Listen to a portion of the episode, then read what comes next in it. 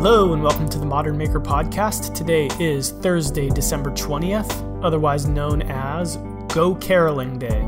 So, that's all we're going to do for this episode. We're just going to sing carols in three part harmony. You guys ready? Uh, Two, three, four. we All right. Is there anything more awkward when It's awkward so as hell. you get a knock on your door, assuming you live in like a nice Somewhere that has a door. suburb, uh, and there's just a bunch of Glee Club losers just standing there in their holiday sweaters, How just singing to you, dare you. and you just want to Mike to slam the door caroler. and move along, but like they seem like really nice people, but. Frankly, they're just like people that just want an audience and are moving door to door to demand that kind of attention. I don't know. Like, call me the Grinch, but I think those people kind of suck. yeah, but how do you feel about the bonnets? Uh, I will say that I'm, I'm, yeah, I get like very cringy in those situations, but I'm overly sensitive to that. Like, I get embarrassed when "Happy Birthday" gets sung in a restaurant. I'm like, oh boy, here we Yeah, go. I don't. I, I really couldn't summon up the gall to do that though. So I guess if anything, big ups for having the the Stones. audacity to go for it. Because I don't think I could ever bring myself to doing it, even if I was in a group. Yeah, one of, one of my good friends. Let's do it this year, guys. Yeah, one one of my good friends would always do the happy birthday. Whenever we were out to dinner, Oh, he would God. always be like, take the wait, the waiter aside and be like, you know, it's actually his birthday, and you know he doesn't like to make a big fuss, but it's a really important day, and just wondering if you could like, you know, just just give him the works, and then of course Right. it'd be a big to do and it'd be embarrassing, and the worst. Well, what do you guys so, got? So no caroling. No, Nice. Well, what do you guys got going on this week?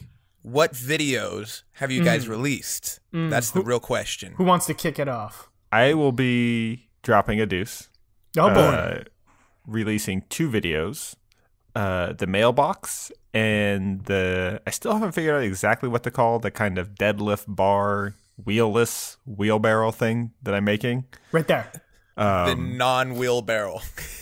so the best suggestion i've had so far is the exercise you do where you walk sort of carrying something with your arms straight down like that is called a farmer's walk so someone suggested calling it the rock farmer uh, it's one where I'm not expecting great SEO because it's sort of a weird contraption thing, but Yeah. I think there'll be some interest in the sort of lifting community. And it's, I don't know, it's it's one of those ones where I have low expectations from a YouTube performance, but I really like using it. Uh, Mike got to test it out today. It's surprisingly useful. I mean, it probably three times your productivity if you're carrying. We were carrying rocks, but it's probably about three times as fast as loading it up, loading them up by hand, and, and running back and forth, Right. Mm-hmm. walking. And I've tried using those plywood kind of extender handle things. Have you guys ever tried those? No, what is that? there's there's a few different kinds. One of them where it almost is it- it's like a a handle and then it extends with a piece of metal about 10 inches and then it has a little slot that the, can grip the bottom of a sheet of plywood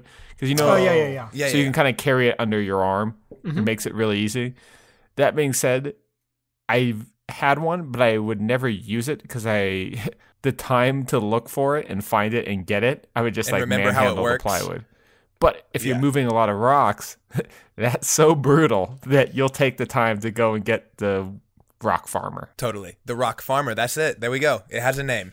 Yes, but uh, so yeah, mailbox. The mailbox, I'm like, it looks clean, it's nice, but I don't know why. I'm just not that excited about mailboxes. But we did get to make a giant hammer to destroy the old mailbox. That thing was.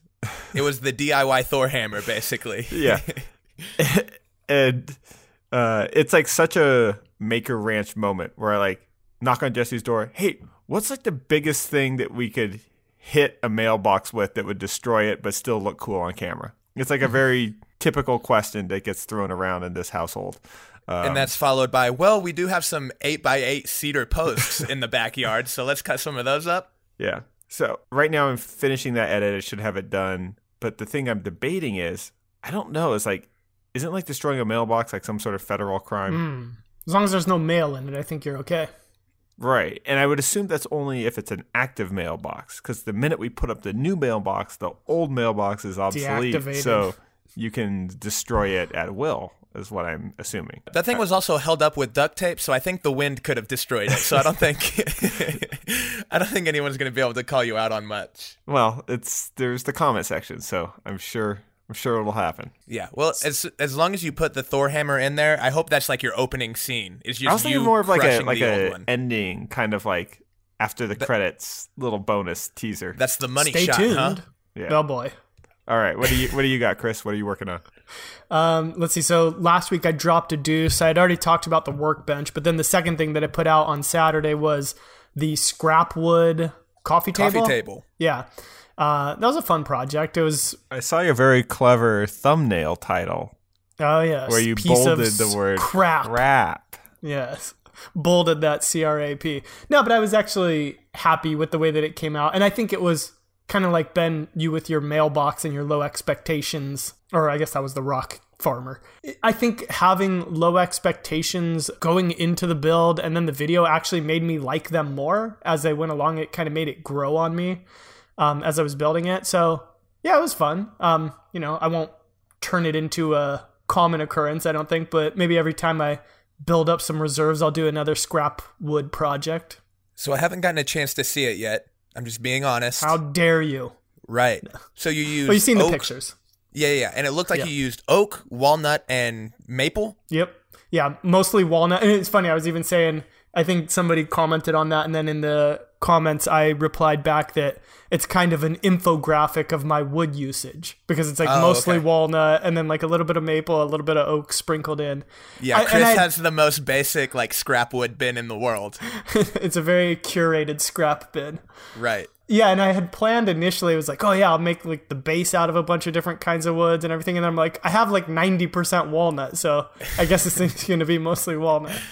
Cool. Well, it looks good. It's a clean build. Was it was there anything particularly interesting about the building process or was it mostly all highlighting, you know, just using scrap wood and how to make panels and that kind of thing? Yeah, it was mostly highlighting the way that the top goes together. Then the base was just very basic. Uh, Ooh. Ayo, for just because I wanted the top to be the highlight of it. I ran into some issues. It's all in the video. So actually, that was the part of the video that people seem to be liking the best is just going over like the whole initial way that I tried to build it that failed, and then I ended up kind of like hitting the reset button and doing it the second way. People really liked seeing the uh, failure aspect. Or I guess the You know- learning process. It humanizes you, Chris. Exactly. The I'm woodworking mortal. god is no god after all. I make mistakes on every single project, guaranteed. I just cover them up in the videos. Awesome. well, this week I have been experimenting with quite a few different things. First off the bat is the Cricut machine, Chris, Hmm. that you had used I don't know, maybe 2 or 3 weeks ago. We're Cricut Brothers. They were happy or they were nice enough to send me one to kind of test out and I was once again, maybe this is the title of the episodes is like low expectations oh, okay. because I had low expectations and was pleasantly surprised that this sucker is so easy to use right out of the box. Me and Ben, op- me and Ben unboxed it uh, on film for a separate video, and it is really just plug and play. It probably took us 15 minutes from opening the box and getting it out to doing our first cut of vinyl. We actually did vinyl letters for the mailbox that Ben was talking about earlier. That was the very first cut, and it hmm. came out really fast. That's what's really awesome about it. So, for anyone that's not familiar, and this is not sponsored, this is not an advertisement, they're not paying me anything. Hopefully, they pay me something at some point, but right now they just sent me the thing and I'm talking about it. But it's basically a CNC machine, but it doesn't have a router. Instead, you can put a knife point in it or an X-Acto blade point in it, or just a really nice fine tip Sharpie style pen. And it can draw, it can cut, it can emboss, it can do all sorts of things. It's, it's really cool. So, most of what I've been doing is just getting some nice cardstock and drawing a lot of different things on it. Uh, we've cut some vinyl, but I haven't gotten a chance to experiment with either leather or wood. So when it comes to those two materials, you can use up to 3 16th inch. No, no, no. I'm sorry. You can do 3 32nd inch balsa wood mm-hmm. or 1 16th of an inch thick basswood. Now, basswood's pretty common for instruments and things. A lot of stuff gets built out of that, the, the cheaper instruments, and it's considerably harder than balsa. I think balsa wood is the softest wood you can get. So I'm going to pick up a couple of sheets of plywood of that so I can mess around with it. Uh, and when it comes to leather, you can do all the way up to like six ounce tooling leather, which I don't know how thick that is in, in millimeters. Maybe I'll Google it while you guys are talking later. but I'm really excited about it. It should be a lot of fun. I think I'm going to build a wallet.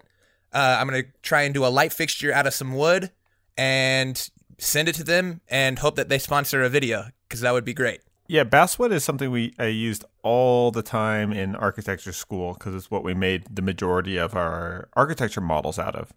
And in the words of uh, Bob from I Like to Make Stuff, it is both dense and lightweight. Oh, it is dense. Yeah, it it's funny. So people were giving Bob a hard time because he described it as dense and lightweight, and they're like, "How can something be That's- dense and lightweight?" Yeah, that's very contradictory. Uh, not at all. Because like a sponge, you could have two sponges. One has a very tight, porous uh, uh, matrix, which would make it dense, but it's still a sponge, so it's still lightweight. Or if you look at like the foam that they use for CNCing, like the really expensive stuff, it's incredibly dense, but it's overall it's lightweight compared to other materials. So it's all relative, but yes, Yeah. I understand what you're Ba- saying. basswood's a, is a fun wood to work with because it's it's so consistent. It's it's like It's MDF really light, with grain. yeah.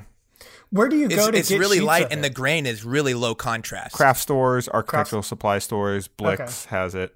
Okay, cool. Um, It's used a lot for like carving, like teaching carving and sculpture classes, Mm-hmm. model making, all that kind of stuff. But they'll, so if you go to an art supply store, they'll sell like thin sheets that would just go straight into the Cricut. Yeah, it's like I would think of it as like the kind of meatloaf of woods. It's been said a thousand It's times. just- I think this It's is just this is going to be a real stretch of a food analogy, but It's really consistent, but never amazing. Hey, you know, I think meatloaf is always better than expected to kind of go with the theme of this episode. Well, that- I think it's got a gross name, but it tastes pretty dang good. I love meatloaf. Yeah. Yeah, shout out to meatloaf. Have you ever? You know what's really great about meatloaf? Leftover meatloaf, and then you like refry it, and you get a sear on the slice. Ooh, baby. Now, if you got that. meatloaf and mashed potatoes, when you Mm-hmm. reheat, it must become one shepherd's pie. It must be combined. Well, the problem is the word loaf. Like, lo- Yeah, it's a loaf, gross word. loaf is just not an appetizing word. Yeah, you could put anything good and then put le- loaf at the end of it, and it's probably not that great. Like I don't know, Olive. candy loaf. Mm, you don't like that sounds that? good. I'll take a candy loaf. No, you don't. No way. All right, so guys, while you were talking about meatloaf, I was searching tooling leather, and what I figured out is the Cricut can do six to seven ounce leather, which translates to, to about two and a half millimeters. Yeah, And for not- all of our imperial listeners out there, because I have no idea how thick two and a half millimeters is, it's about three thirty seconds, uh, just under one eighth of an inch. okay, So that's pretty considerable stuff. I was What would say you? That's yeah, If you were taking a guess, what do you think the leather weight you were using was, Chris? Because you made some was very leather thin. pulls It- for a drawer. Yeah, it was those hides that Ben had sent us. Like, yeah, I, I don't remember. I don't know what they were, but they were considered. They were very. I would they're say upholstery they were on the- leather. yeah, they're on the thin side for sure. Um, Okay, and so that yeah, was probably about four ounce leather that you used, Chris, based off of a chart that I'm looking at now. sounds right. So it can do a little bit thicker than what you did, which is awesome because I want to try it for a wallet. So I think having a Yeah. little bit thicker Ooh, material make would, chaps. would be helpful. Ass full. Well, no, those are just pants. Yeah, That's what makes them chaps. Then why do they have to designate ass? leather pants. Come on, I'm not that fancy. Just Right. chaps. It's implied. Okay, fine. Awesome. So, other things I'm experimenting with. Here's a cool one, and I want to know if you guys have ever used it before because I have not opened the box. It was delivered three hours before we recorded this. And this is a product called Sugru. S Sugru? U, yeah, S U G Moldable R glue. U. So they I've call it even heard of moldable glue. Yeah, what you were just saying, Ben. Hold it so up. it comes in little packets, Hmm. and it basically looks like Play-Doh. And from the videos I watched, it acts like Play-Doh too, but it is supposed to dry to an epoxy hard finish that also basically sticks and bonds to basically anything. That's cool. It- It's So like it- it's like air. It, you ever heard of like that phyllo clay or whatever? It's like the the clay that you bake it. You can like uh you can like or like Fimo clay or something. It's like No, these I don't little think packs so. of colored clay. They, people make beads and stuff out of them, Mm. and then you bake it into it. It's like a non. It's like an air curing version of that. So You know what I could you- do right now? A little ASMR unboxing experience. Oh yeah yeah. No, All right, guys, here we go. Let's do that, Mike. So I want to describe what we have for our audio listeners, and this is a, a ten Everybody? inch, ten inch by six inch inch, huh? box that is a half of an inch thick, You hear that cardboard? Oh yeah. Whoa. Yep, I just pulled the tab on it. and now I'm is All right, I have to stop this. So what what are you doing with this shit? Yeah, what what would the most typical use that somebody would The most Sue glue? What's it called? Sue people have used it to repair wires or to make like uh if you want to make a wire caddy that sticks to your computer that holds like a USB wire, you can just Okay. mold it like Play-Doh, Play-Doh, and then uh, uh it'll air harden into like a rubber or plastic texture. Right, and it also shows uh, a shoe that is separated from its sole, and they use that to like seal it and glue it together. so or, people like it for like repair type stuff. right, Yeah, or if it or was if your pot loses where a it was- handle. It was hyped up a lot, but people like it got a lot of like press and push. Oh, moldable glue, like a million applications. But then people didn't figure out of one good one that really justified its price. So it's a cool material, but it just still is one of those things that I feel like just hasn't quite found its home yet. Well, that's because I haven't gotten my hands on Uh-oh. it yet. Watch and out. speaking of, I've got a yellow packet right now. Nice. you back to the ASMR? So it's in a foil packet here, and I'm just gonna gently open it so we can see what's on the inside. I'm gonna guess glue. All right. A putty type glue. So less than the sound. I wanna I wanna do a real unboxing here. I wanna describe what it's like because I opened up a yellow packet, and I'm gonna have to imagine most of them are pretty similar.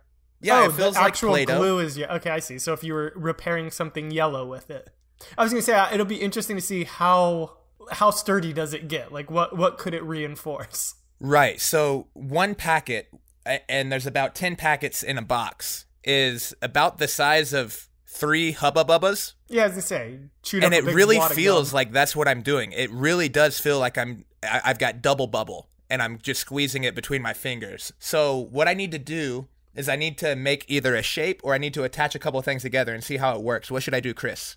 get some wood. Just like put two pieces of wood together because that's probably Too late. the I've got an idea. too late. I'm making a pin holder or a pin cushion, like a pin grip. Okay. So here I've got a nice Muji pin. Muji pins are the best in the game. M U J I. I. Check right, them right? out. Do what? The grip is not good on him, so you're gonna. The grip is not great, but that is soon to change, my friend. Thanks to this Sugru and Muji pen. All right, so I've wrapped it around the the the pin itself, and now I'm gonna squeeze it how I would normally squeeze it. Oh, I so see. I you're have putting, finger indents. Yeah. You'll know right where to grab it. Yep. All right. So I've done it, and I'm setting it to the side. We'll check back at the end of the podcast see if it's dried. Who knew this show could have a hands-on? Per- I wish uh, I could fast forward right now. I know it could have a hands-on segment. This this might un unbox a whole the game, new. man. uh, yeah, yeah, yeah. All right, Watch great. out for 2019. All right, so enough of the Sugru because they didn't pay us for that either. We got to get some sponsors on board because we're pretty good at this. getting a lot of free advertisement here. You know what? You reminded me of something that I wanted to experiment with but never did.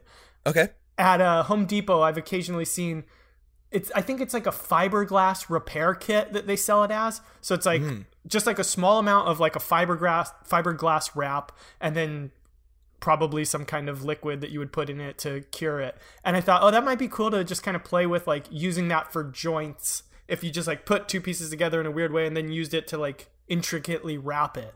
I don't know Right, how because then if you be, do though. some kind of because then if you do some kind of top coat that's also very shiny, the same way fiberglass epoxy is, then it would all blend together. It might be an invisible joint. you never know. You never know. Yeah, you should try that. I'd be excited to see what you come up with. You do the Sugru, I'll do the fiberglass. Perfect. All right, guys. So what's our topic this week? Should it be low expectations? Seems like that's naturally become the topic. Yeah, it should be. Okay, so low expectations. Where does that begin? it's good to be in general. Here, I'll set the I'll set the premise. In general, it's good to be optimistic, excited about what you're working on. But if you there's a tendency I see sometimes where people will like hype themselves up about something to try to get to, to try to build motivation to finish the project. Mm-hmm. With and, and I, I definitely do that sometimes. But sometimes like it's just there's like a, a nice satisfaction in saying, you know what? This isn't going to be a ribeye or a filet mignon night. It's just going to be meatloaf. I like that. Sorry, meatloaf is great, and it's fine, and it's not going to.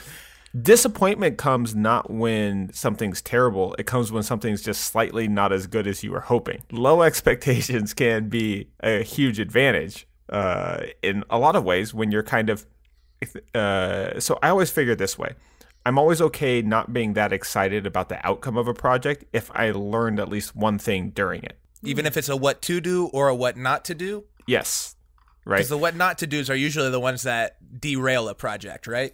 Right. So it's like it could be a placeholder, it could just be something to to get a video out there and not a masterpiece, not something special. But when you look back at the majority of what we do, most of our stuff with isn't special. Like it, it can't be. You, you can't have a high volume of specialness.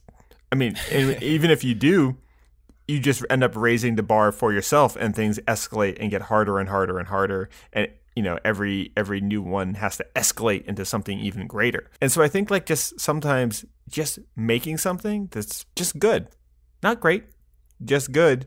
That's going to happen a lot. So like having the maybe it's not low expectations, but just you know being content with those kind of things. Uh, I right. think is like a pretty important lesson for longevity in the making game. Well, what that makes me think of is my first I don't know, maybe first 10 projects where the outcome was never as good as I wanted it to, be, but I made it a point to always build something useful. And so even though it didn't look quite as good as I wanted, it always fulfilled its purpose. And I think that's a good way of combating either having high expectations and not meeting them or being pleasantly surprised by what you made. Yeah, that's a good point. Uh, it's actually kind of something that I'm going through right now with a lot of the builds that I've been doing just because I've been in need of organization, you know, moving into the new shop and everything. So I, yeah, like a lot of times I think what ends up happening is if I wasn't making videos, I would do them like strictly just here's the utility that I need. But because it is for a video, I'm like, well, I need to do something that like gives me a reason that I'm making this video in the first place. So actually, like that's what I've been working on this week is this that big storage unit that'll go in the back of the shop, kind of be the backdrop to the shop. And like as I've been building it, it's it's taken a long time. Like anytime I work on a big project, even I, I feel like I'm slow with like simple big projects where like you guys would probably get it done in two days or something. It ends up taking That's me right. like five or six days. Uh, 100%. I'm just, I don't know. What's that? That's talking shit. Oh, thank you. just just mumbling insults just, so you can't quite hear him. no, but yeah, so they always, they always take me a while, and um, I kind of feel like, oh man, like nobody would build this exact thing, which makes me have low expectations for how it's gonna go. But then I just try to remind myself that well, while they might not build this exact thing, maybe it's just got like you know two or three things that they can be like, oh, that's kind of a cool idea that I could implement in my life this way. Well, it's like how look, none of us are living in caves where the making is absolutely essential for the direct usage, right? Like we all have houses that are have an abundance of furniture, but we like making it because we get, you know, one, we get paid to do it and it's part of our livelihoods, but two, we've sort of chosen and directed it in this direction because we enjoy it. That kind of brings up another question. What percentage of the things that you guys end up building on your channel would you say you build just out of interest or out of a need? I would say I wouldn't say need. Need would probably be like 30% of the projects I needed. Uh, but I would say having had direct experience with some of those things uh, is like what often inspires my projects, right? So a lot of my ideas for furniture things comes from designing houses and my background in that because I'll be like, ah, this people do rooms of this size because furniture is this size, and you need in the bedroom to have room for these things, or in the living room room for these things. Mm-hmm. So, for example, the the zigzag sofa that came because when you talk to interior designers, they always are trying to figure out when you have a living room that's situated this way, you need something to hide the back of the sofa, so you use like a 12 or 18 inch console.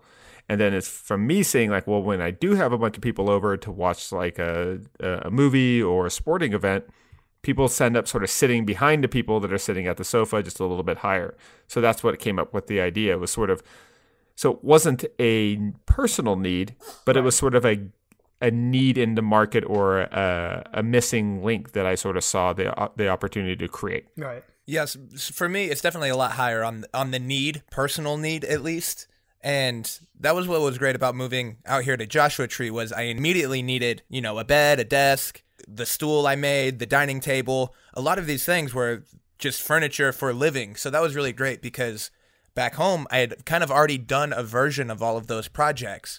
And so sometimes I always sometimes I have this feeling where it's almost guilty for double dipping into the same product cool, pool or mm-hmm. project pool.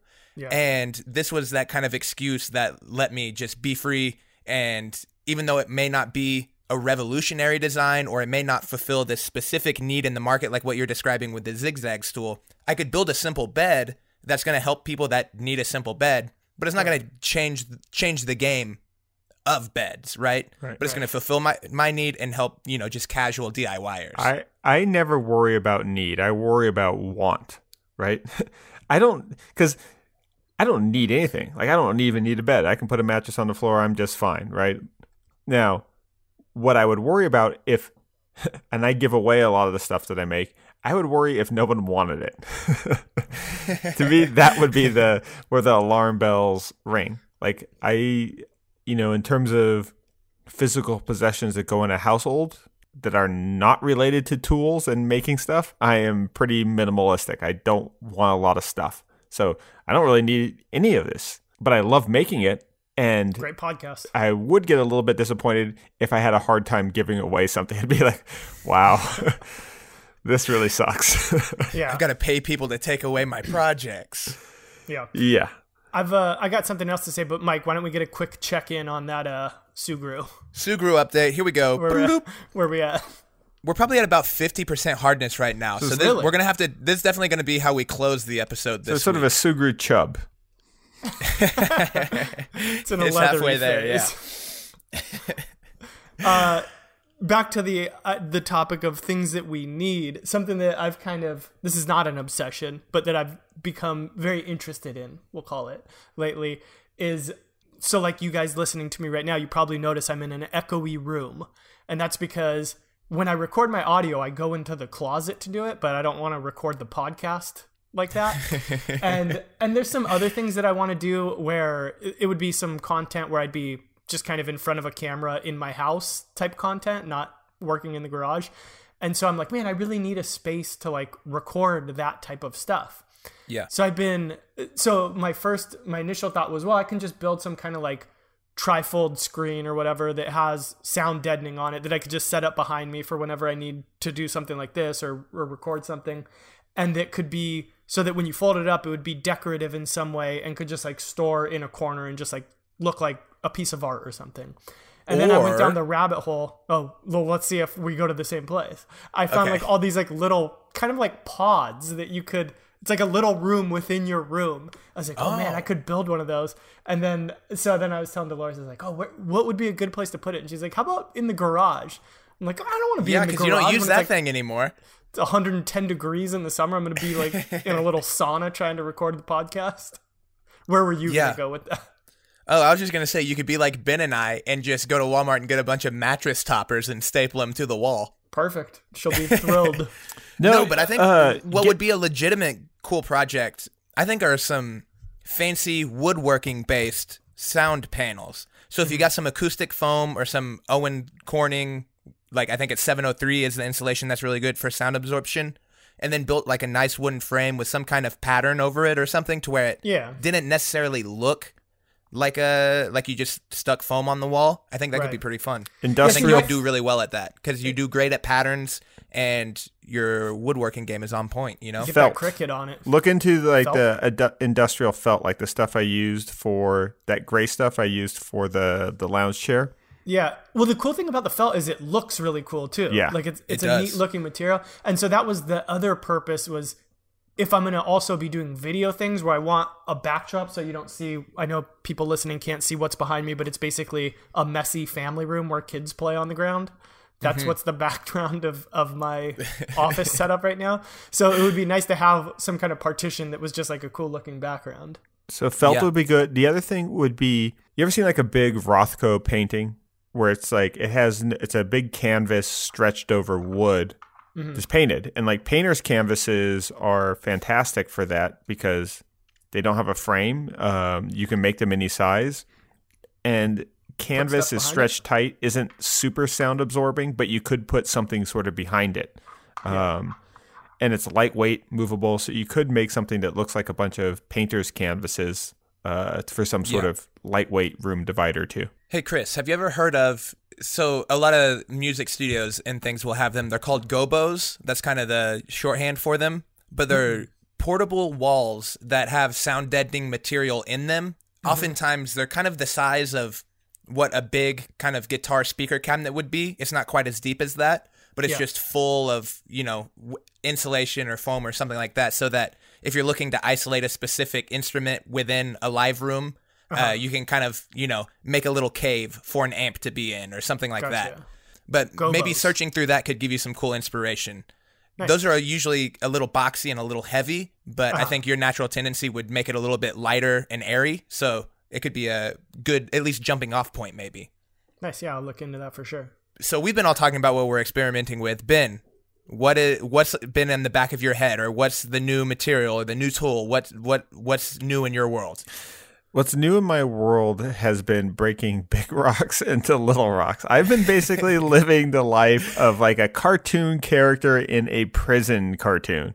Right. Uh, so we're working on the glass uh, the glass deck on the mountain and on the small stone castle. And that involves excavation through rock. And it is it's both easier and more exhausting than I expected. The rock breaks easier than I thought. And what we've sort of uh, learned, because uh, my brother Nate's up there helping me, is we we get up early, we go out to the site, we dig through rock for about two or three hours, and that's sort of our morning exercise. And after that, we start to slow down anyway, so you might as well switch to something else. Something a little less intense. And what's interesting is that the rock here is like this. It's kind of like granite, but it does crack. But the key to dig through it isn't to hit it really hard. And we're using picks to to to break it up, and then we shovel it out. Or if you swing at it really hard, all that energy just bounces right back at you, and it like hurts your hands, and it doesn't do a dent. So what you do is you just kind of do like a whole bunch of like medium swings, like a bunch of jabs, where you're just tap tap tap. And then all of a sudden you'll see it start to crack, and then you hit it hard right along the cracks. Yeah. Um, so we're getting good at digging through rock and dirt. Um, but in sort of working on these projects and sort of shooting, I got the drone out to shoot some before footage before we carve into the side of the mountain to make this part of the stone castle is going to have a little bit of a cave in it. So we did some drone footage straight overhead, and I saw something on my mountain that I'd never seen before. There's this white line that runs through it. So there's this like one rock outcropping that's just barely visible, but you can only notice it from an aerial view. Most of the rocks are all red, and then there's this one white line about a foot wide that kind of goes through the whole mountain. So there's this other kind of rock that pushed up through and probably created the mountain itself. And then once we noticed that, we saw most of the rocks on the surface of the mountain are really sharp and jagged. Meanwhile, most of the big boulders in Joshua Tree Park or in the surrounding areas are these big curved ones. So I was like, huh, it's too bad we don't have any of those big curved boulders that are fun to sort of climb on. Well, in following that white line that we saw, that sort of geological formation that we saw from the aerial view, we noticed that there was one of those rounded boulders just peeking out of the dirt. So it's almost like, uh, you know, we discovered this like giant Buddha statue like buried under the soil. So now we're thinking, oh wait, now we have another excavation project where land is way more valuable if it has these big boulders on it because they're sort of the signature of this area.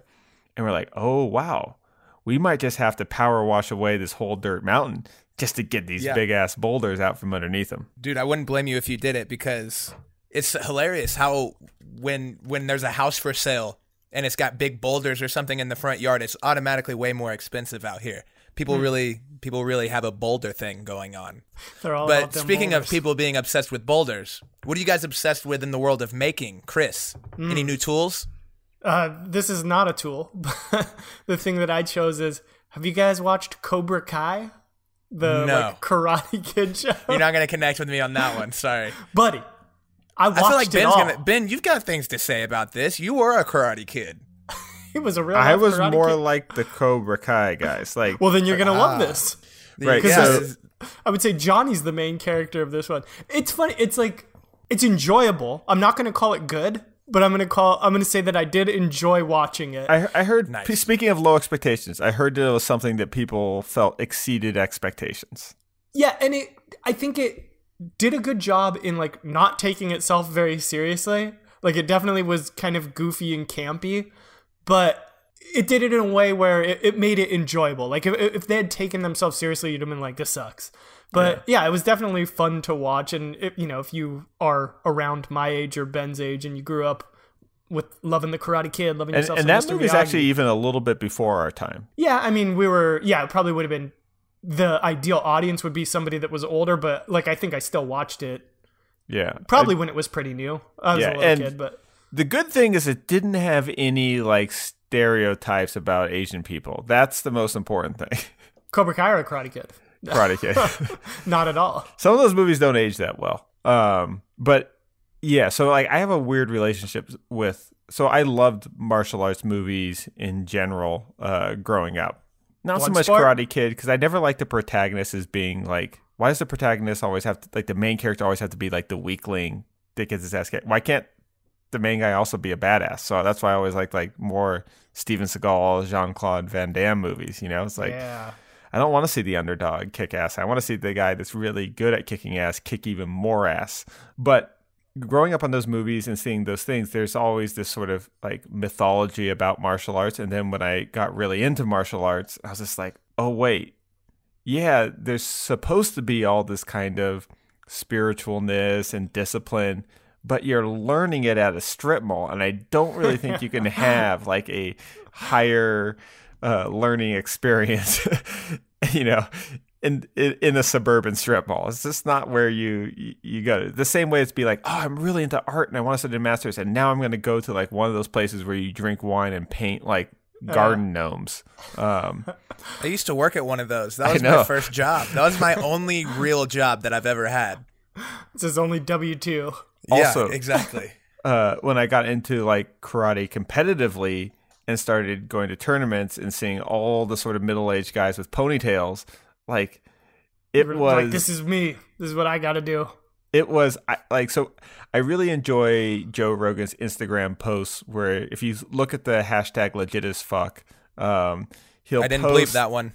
yeah he'll post like there's a lot of kind of bs in martial arts uh, especially in the old school version like before there was the ufc and all those things people would be like oh this guy is a karate master so he can fight like 10 people Yeah. and they would act as if like fighting wasn't bound by like human physicality and strength and athleticism and speed.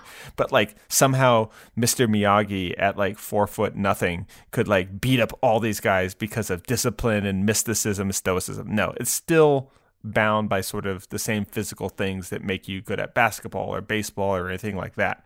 It's much more of a skill than this art form that uh, uh, people said. The art form part's all about sort of hey just be a good person. Uh here's some like you know mental hacks for like living a disciplined life.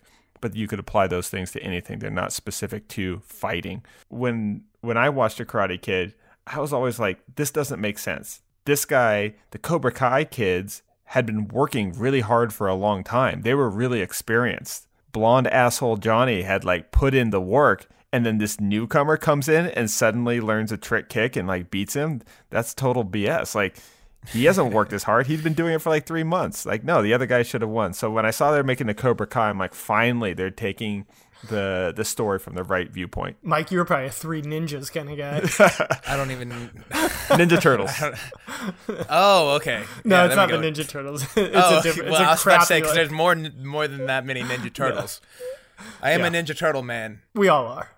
Great. So let me go ahead and explain my obsession this week, and it is a shout out to a podcast listener, a content creator, and an all around great guy. Hmm. So I'm talking about at Gregory. Now, forgive the, my Oh, last boy. name I pronunciation. know who you're going for.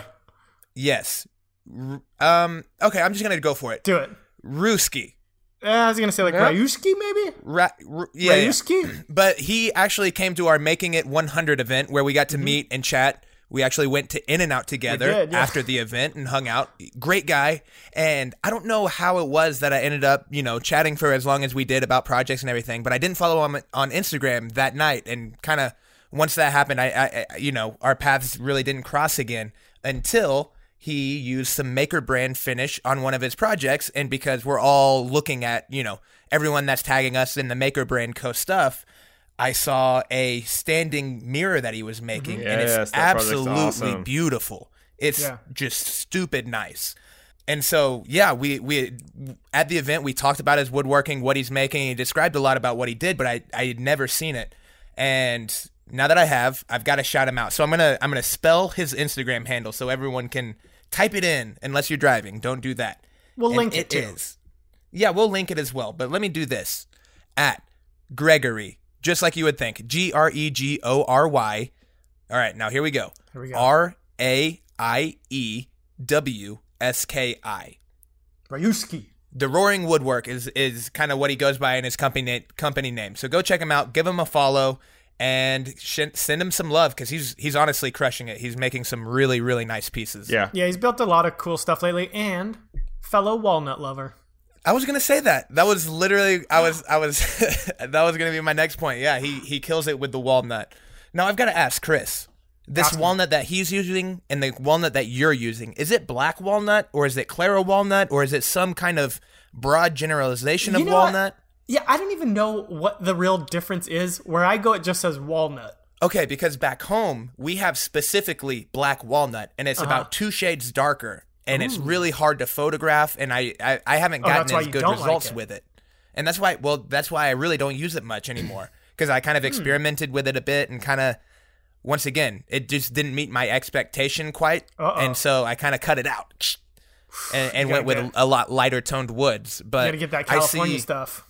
yeah, now I know I hate to bring him up, but Greg Klassen, uh, a lot of the river tables he makes are using Claro walnut, and so that's why I was curious because I really like the the tone of wood that he gets.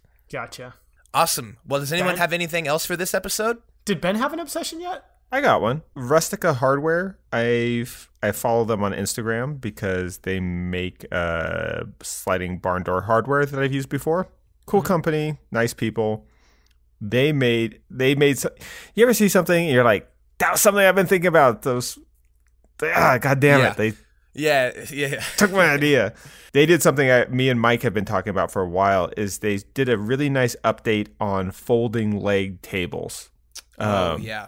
so Yeah. they made a really clean looking, super modern, aggressive angles, and where you can get two pairs of these uh, these legs and attach them to any sort of board, and you have a table that folds up. Yeah, so it's better than just going and buying a Rubbermaid table with those with those fold out legs. So shout out to them. They're they're a cool company. They have good stuff, um, and now they have really cool table legs. Great. Very awesome. Well, here's the Sugru update. Oh, it's yeah. about 90% hardness. I don't want to give it a full grip, but I've got to say, check this out, boys. Could man could do some is writing with that custom thing. fit. But now I do have to modify it because the cap will not go back onto the pin. Ugh. So I don't know. Check in onto the uh, Modern Maker Podcast Instagram story on Thursday, the day that this podcast airs, and we'll see what happened with this. Just make a Sugru cap. A Sugru cap. Well, I used all the yellow. I'm all out, and I don't want to open another package because I got to use this stuff for a video at some point. So thank like you guys for somebody's gonna order listening. We hope you enjoyed this episode. If you're not already, make sure you subscribe to us in the podcast app, whether that's Android, iPhone, any other platform. Huawei. Follow us so that you stay updated when we put out a new episode. If you're not following us on Instagram individually, we are at Four Eyes Furniture. That's Chris. At Benjamin Uyeda. That is Ben. And at Modern Builds. That is me. Collectively, we are at Modern Maker Podcast and at Maker Brand Co. If you haven't already, we would really appreciate a five star review on the podcast app, like I mentioned before. That just lets the app know that we're a good show and that they should suggest us to listeners who have similar interests. Thank you again, and we hope to see you next week on the Modern Maker Podcast. Bye, everybody. See ya. Follow me on TikTok. Bye. Get out of here.